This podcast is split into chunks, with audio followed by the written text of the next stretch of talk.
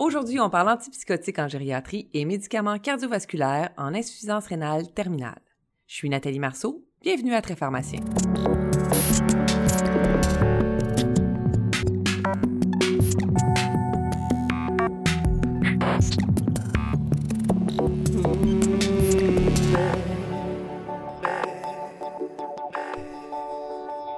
Aujourd'hui, nous rencontrons Suzanne Gilbert, qui est pharmacienne, chef adjointe aux soins pharmaceutiques, à l'enseignement, à la recherche et à l'utilisation optimale du médicament, ainsi qu'adjointe au chef du département de pharmacie à l'Institut universitaire de gériatrie de Montréal du CIUS Centre-Sud de l'île de Montréal. Elle est également présidente du regroupement des pharmaciens experts en gériatrie de la PES, ainsi que pharmacienne conseil dans le cadre de la démarche Opus AP dont nous allons parler aujourd'hui. Bonjour Suzanne. Bonjour Nathalie. Au Québec, des données font état de l'usage des antipsychotiques allant jusqu'à 40 à 60% des résidents admis en CHSLD. Le Québec aurait le taux le plus élevé de prescription des antipsychotiques chez les 65 ans et plus par rapport au reste du Canada. La démarche Opus est en cours au Québec et vise une utilisation appropriée des antipsychotiques en CHSLD. Suzanne, est-ce que tu pourrais nous parler davantage de cette démarche? Il s'agit donc d'une démarche de transformation de soins qui vise l'utilisation appropriée des antipsychotiques chez les personnes âgées hébergées dans les CHSLD du Québec. Le résident qui prend un antipsychotique doit être atteint d'un trouble neurocognitif majeur qui, soit dit en passant, est le nouveau terme pour décrire les démences. Alors, il doit être atteint d'un TNC majeur et recevoir un antipsychotique. Les patients qui sont exclus de la déprescription dans le cadre de la démarche Opus AP sont les patients atteints de schizophrénie, de troubles bipolaires et de dépression majeure. Regardons ensemble ce que signifie l'acronyme Opus AP. Alors, il s'agit d'optimiser les pratiques, les usages, les services et les soins dans le domaine des antipsychotiques. Nos PDG de l'ensemble des CIS et des CIUS du Québec se sont engagés à ce que l'intervention, le projet ou la démarche Opus AP se déroule dans 24 CHSLD du Québec dans la première phase. Quand est-ce qu'on devrait envisager l'arrêt des antipsychotiques? Ben, tu l'as dit un petit peu, euh, pas un petit peu, mais tu l'as bien dit euh, tout à l'heure, dans le sens que on a un taux élevé de prescription des antipsychotiques dans nos CHSLD au Québec. Et il y a un danger réel d'utiliser ces antipsychotiques-là en présence de TNC majeur. Hein. La littérature scientifique nous a bien démontré qu'il y a un réel risque de décès de l'ordre de 1,5 à 1,7 fois plus que quand tu utilises un placebo en présence de SCPD. Donc une augmentation de la mortalité. Augmentation du risque de la mortalité qui va être due à des causes cardiovasculaires telles qu'un AVC, euh, une insuffisance cardiaque ou de causes infectieuses comme une pneumonie par exemple. On sait également que les antipsychotiques amènent des euh, effets secondaires euh, assez importants de type réaction extra-pyramidale. Ça peut amener également beaucoup de somnolence et on sait qu'un patient somnolent va être à risque de chuter. Qui dit personne âgée chuteur peut amener des conséquences pouvant amener aussi un décès. Ça a aussi plein d'effets secondaires, euh, je, disais par, je dirais par dizaines au niveau, par exemple, anticholinergique, euh, etc. Quand on parle d'antipsychotiques, ici, on parle de quelle classe de médicaments principalement? On parle des antipsychotiques de première génération comme l'allopéridol et les antipsychotiques de deuxième génération, la risperidone, l'olanzapine, la kétiapine et en troisième génération, on parle d'aripiprazole. Et il peut y avoir aussi euh, des antipsychotiques de première génération plus anciens qu'on peut voir dans certains dossiers euh, de, nos patients. Parfait. Alors, comment on fait ça, cet arrêt-là des antipsychotiques? Bon, suite à la démarche Opus, il faudrait ne plus voir prescrire des antipsychotiques pour des indications non officielles. Il faut savoir que les antipsychotiques ne sont pas officiellement indiqués pour utilisation en présence de SCPD. Alors, si j'ai des symptômes comportementaux légers à modérés, ça, ça veut dire, j'ai un patient qui fait de l'errance, qui résiste aux soins, qui fait des vocalisations, qui crie. Les antipsychotiques, ça va rien régler dans ces situations-là. Ce qui a été démontré de façon claire, c'est qu'il faut utiliser des approches de base, des stratégies de base et des mesures non pharmacologiques. Toute cette démarche-là implique un travail d'équipe. Et dans cette équipe, on retrouve un pharmacien champion, une infirmière championne, un médecin champion, des infirmières auxiliaires, des préposés aux bénéficiaires, les familles. C'est majeur. Il faut faire de notre résident et de nos familles des partenaires dans les soins.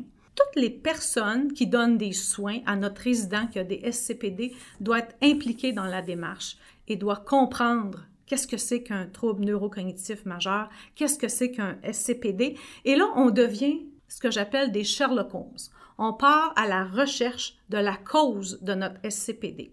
Alors, cette cause-là peut être physique, médicale, environnementale, psychologique. Alors, je reviens. Qu'est-ce que ça veut dire une cause euh, euh, médicale? Bon, le patient a de la douleur. Bien, c'est certain que même si je ne suis pas atteinte d'un SCPD puis que j'ai de la douleur, là, ça se peut que je sois agressive. Hein? On comprend tout ça. Bien, notre patient qui est euh, atteint de TNC, s'il y a de la douleur, ça se peut qu'il présente un comportement dit perturbateur. Donc, soulageons-le d'abord. Soulageons-le d'abord. Alors là, on vient d'identifier une cause. Les patients qui ont faim, qui ont soif, faut chercher, peut-être que ça va provoquer de l'agitation. Le patient qui est souillé, hein, qui va demeurer dans sa culotte d'incontinence, ben, ça se peut qu'il y ait un comportement perturbateur également. Euh, des causes médicamenteuses aussi, comme pharmacien, on est l'expert du médicament, l'expert de la bonne utilisation de notre médicament. Est-ce qu'il y a des effets secondaires qui pourraient expliquer euh, une insomnie, par exemple, ou tout autre effet secondaire qui amènerait chez notre patient un comportement perturbateur? Il faut aussi se poser la question, le comportement, il est perturbateur pour qui? Un patient qui vocalise, oui, vous allez me dire, c'est énervant de l'entendre. Oui, mais ça dérange personne d'autre que lui-même. Laissons-le tranquille. Puis apprenons des stratégies de base, ça veut dire faire diversion. Un patient qui demande toujours la même affaire, jouer dans son jeu, faire diversion, valider le besoin. Il faut voir le SCPD comme l'expression d'un besoin compromis. Ça se peut, si je continue dans mes causes, euh, que le patient s'ennuie que le patient, euh, il y ait trop de bruit, si on parle de cause environnementale, trop de bruit, ça surstimule le patient, il va présenter un drôle de comportement. Mais Suzanne, toutes ces mesures non pharmacologiques-là, elles prennent du temps, euh, du personnel? Est-ce que nos CHSLD sont en mesure d'offrir ces mesures non pharmacologiques-là? La réponse à ça, c'est oui. On a eu des millions qui sont tombés dans nos CHSLD au cours de l'année 2017 pour embaucher du personnel infirmier, du côté des infirmières, du côté des préposés aux bénéficiaires, du côté des infirmières auxiliaires. Je ne vous dis pas que c'est un monde idéal, mais je vous dis qu'on a eu de l'ajout de ressources au cours de la dernière année. Est-ce qu'on va avoir de l'ajout de ressources en pharmacie? Je le souhaite ardemment parce que le pharmacien est un acteur clé dans la révision systématique des médicaments, dans une offre de soins pharmaceutiques et je considère que toute personne âgée hébergée en CHSLD mérite la même qualité de soins pharmaceutiques que le patient qui est admis dans une unité de soins intensifs dans un hôpital. J'espère ardemment que des dollars tomberont pour l'embauche de pharmaciens en CHSLD pour qu'on puisse effectuer des révisions systématiques des médicaments pour prévenir les effets indésirables, les résoudre pour prévenir, identifier nos cascades médicamenteuses, nos interactions médicamenteuses, pour travailler avec les équipes de soins, pour le vivre personnellement dans mon milieu de pratique, je sais à quel point le pharmacien est un professionnel de la santé indispensable. Le pharmacien, comment est-il impliqué concrètement dans le projet Opus? Alors, dans le projet Opus, dans la démarche Opus, le pharmacien euh, est un champion au même titre que le médecin et l'infirmière. Donc, il travaille en équipe interprofessionnelle avec le patient, sa famille, les membres de l'équipe, travaille à la révision systématique de l'ensemble des médicaments euh, du résident chez qui on aimerait déprescrire l'antipsychotique. Alors, il va identifier est-ce qu'il y a une cause médicamenteuse qui pourrait expliquer les choses? On part à la recherche de la cause du besoin compromis qu'on appelle un SCPD. Pour faire ça, on a des outils. Par exemple, on va mettre en place pendant une à deux semaines, disponible à l'ensemble de l'équipe, une grille d'identification des moments où le SCPD se présente et on va essayer de trouver qu'est-ce qui a provoqué le SCPD. Alors, les résultats de cette grille-là vont être discutés au caucus clinique. On discute, on présente nos bons coups et l'information qu'on va récolter au caucus clinique va nous permettre de mettre à jour notre plan de soins individualisé, notre plan d'intervention individualisé, ce qu'on appelle le PII, et de faire les suivis. Une fois qu'on a tout identifié ça, qu'on a mis en place nos stratégies de base, on doit respecter le plan. Donc, c'est une démarche où il y a un défi, un enjeu de, de communication, de communiquer l'information à l'ensemble des gens. Une fois qu'on a mis ça en place, là, on peut penser à déprescrire doucement notre antipsychotique et à chaque semaine, on suit les résultats de notre déprescription.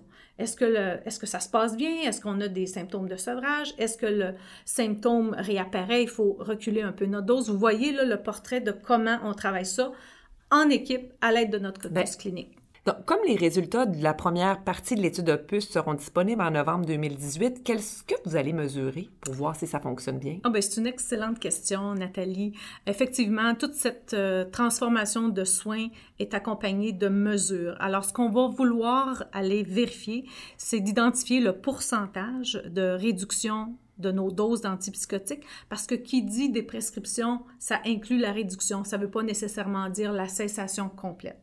Et on va également vérifier le pourcentage de cessation euh, d'antipsychotiques.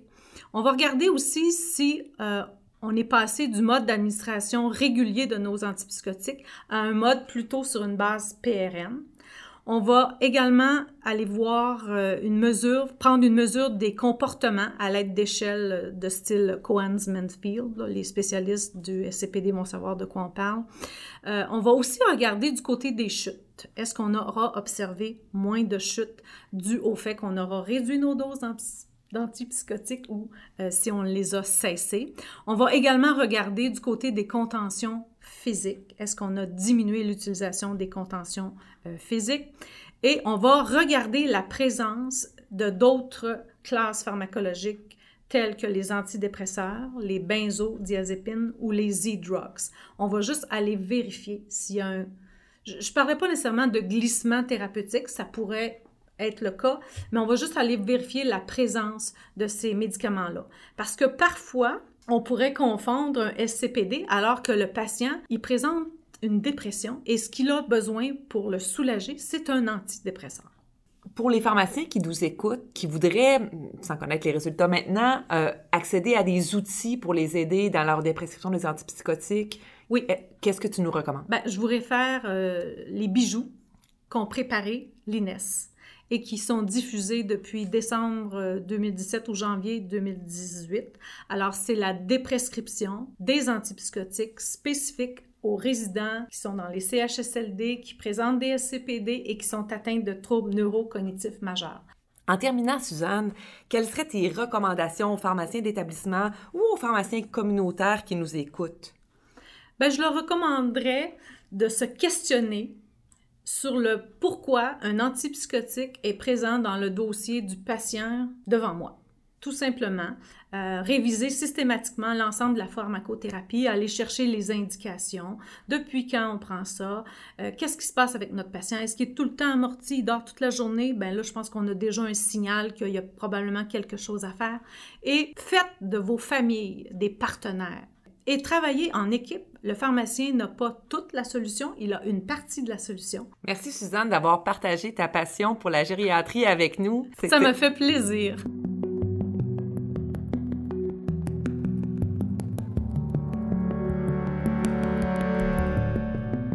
Pour ce deuxième segment d'épisode, nous recevons Josiane Couture, pharmacienne au CIUS de l'Estrichus pour parler néphrologie. Bonjour Josiane. Bonjour. Les patients souffrant d'insuffisance rénale chronique, incluant ceux qui sont traités par la dialyse, ont une augmentation de morbidité, mortalité cardiovasculaire. Débutons en parlant des statines. Que devrait-on penser de l'utilisation des statines en insuffisance rénale? Bien, il faut considérer nos patients euh, rénaux un peu en deux classes. Il y a les patients euh, qui sont dialysés et ceux non dialysés. Fait à savoir si on traite ou pas avec une statine, il faut commencer par voir dans quel groupe il se, il se situe. La littérature euh, au niveau de euh, l'utilisation des statines chez les non dialysés est peut-être un peu plus claire que oui, il y aurait un impact positif à les traiter. Par contre, quand on regarde les patients dialysés, mais là, il y a eu plusieurs euh, ben, études qui étaient plutôt euh, euh, non positives, qui démontraient qu'il n'y avait peut-être pas de, bénéfice à les traiter. puis là, c'était une zone un peu plus grise pour les cliniciens. Parce que si je ne m'abuse, quand on est en, un patient qui est dialysé, sa cause de mortalité cardiovasculaire va être différente qu'un patient qui est non dialysé. Tout à fait on se rend compte que euh, la, maladie cardiovasculaire est quand même très élevée chez nos patients insuffisants rénaux. Euh, par contre, euh, chez les non dialysés, ça va être plutôt de cause ischémique, alors que pour nos dialysés, on se rend compte que c'est plutôt de cause arythmique, mort subite. Donc, les bénéfices à traiter avec les statines sont peut-être moins présents pour nos patients dialysés. Puis cette différence euh, de mortalité cardiovasculaire s'expliquerait comment? La, pathophysiologie de la maladie cardiovasculaire est différente. On se rend compte qu'ils ont de l'inflammation, ils ont des, calcifications au niveau des vaisseaux. Les vaisseaux euh, sont plus rigides. Donc, il n'y a pas seulement euh, des blocages euh, des plaques athéromateuses. C'est vraiment une maladie plutôt complexe. Puis le bénéfice de traiter avec une statine est probablement beaucoup moins important, étant donné qu'il y a plein d'autres causes de maladies cardiovasculaires. Dis-moi, quelles sont les principales recommandations pour le traitement pharmacologique des dyslipidémies chez l'adulte souffrant d'insuffisance rénale chronique ou euh, dialysée? Mais premièrement, il faut savoir que les pharmaciens euh, spécialisés en néphrologie ou même les néphrologues, on se réfère surtout au KIDIGO, qui se trouve être le guideline international euh, de, la prise en charge des, insuffisants rénaux. Et dans ce guideline-là, il, il sépare un peu, encore une fois, nos patients dialysés non dialysés. Donc, nos patients non dialysés, il y a un, intérêt à les traiter avec la statine ou combinaison statine-ézétimib. Par contre, pour les patients dialysés, eux mentionnent que si le patient ne reçoit pas une statine au moment de la dialyse, d'initiation à la dialyse, on ne devrait pas en débuter. Par contre, s'il en recevait avant la dialyse, alors ce serait correct de maintenir le traitement. Ça, c'est ce qu'il y en est pour le KIDIGO. Si on regarde le guideline canadien, eux ne font pas de différence dans la population insuffisante, rénale. Donc, ils considèrent que tous les patients insuffisants rénaux devraient être traités avec une statine. Il y a un peu de jugement clinique à rentrer là-dedans, si je comprends. Tout à fait. Maintenant, dis-moi, y a-t-il une meilleure statine qu'une autre en insuffisance rénale? Il y en a certaines statines qui ont été peut-être un peu plus étudiées. Euh, parlons de l'atorvastatin ou euh, le, simvastatin, simvastatin ézitimide. Par contre, je vais vous dire que nos patients insuffisants rénaux euh, ont des problèmes de tolérance. On se rend compte qu'ils sont plutôt intolérants aux statines. Actuellement, je vais vous dire qu'on y va plutôt avec euh, si, le patient a une, statine, on va poursuivre ou pas. On ne fera pas, euh, on privilégiera pas une statine plutôt qu'un autre. Euh, on va y aller surtout avec la tolérance du patient.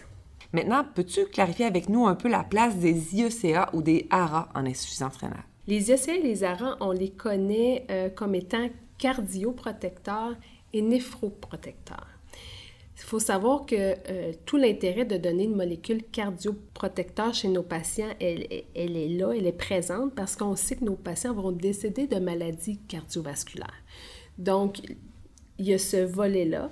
Puis après ça, bien, il y a le volet néphroprotecteur en diminuant la, la, la protéinurie, l'hypertension artérielle, etc. Y a-t-il un IECA ou un ARA de choix ou préférable à utiliser en insuffisance rénale? Bien, il faut savoir que les, les IACA, eux, sont excrétés principalement au niveau urinaire. Euh, on ne fait pas de différence entre un ou l'autre des IACA. Ici, par contre, on regarde les ARA. Eux sont plutôt excrétés euh, au. Ben, ne sont pas excrétés au niveau urinaire, donc il n'y a pas d'ajustement à faire à ce niveau-là. Par contre, euh, en clinique, ajustement ou pas, on ne fait pas vraiment de différence. On titre la molécule selon l'efficacité. Tout à l'heure, tu me disais qu'avec les statines en dialyse, on allait penser peut-être arrêter les statines. Euh, est-ce que euh, c'est la même chose avec les IECA ou les ARA quand on est en dialyse? Dans le fond, c'est toujours une, une question qu'on a en clinique externe ou avec nos, nos, nos néphrologues. Devrait-on euh, maintenir ou arrêter un IECA en stade 5. Le pourquoi, c'est qu'il y a euh, il y aurait on sait qu'ils sont, oui, cardioprotecteurs, néphroprotecteurs. Par contre, on sait que euh, par leur mécanisme d'action, ils vont diminuer le, DFG, le débit de filtration glomérulaire. On sait également qu'en bloquant l'axe rénine-angiotensine, on met quand même nos patients un peu... Euh, on, on, bloque la possibilité du rein de réagir à l'hypovolémie ou l'hypotension. Donc, on sait que nos patients en stade 5 sont beaucoup plus sensibles à cette perte de volume-là. Donc, s'ils deviennent hypotendus ou hypovolémiques, sont beaucoup plus à risque de faire des, des IRA. Donc, euh, il y aurait peut-être un bénéfice à, enlever les ISCA pour permettre au rein de récupérer sa, sa fonction de sécréter de la rénine.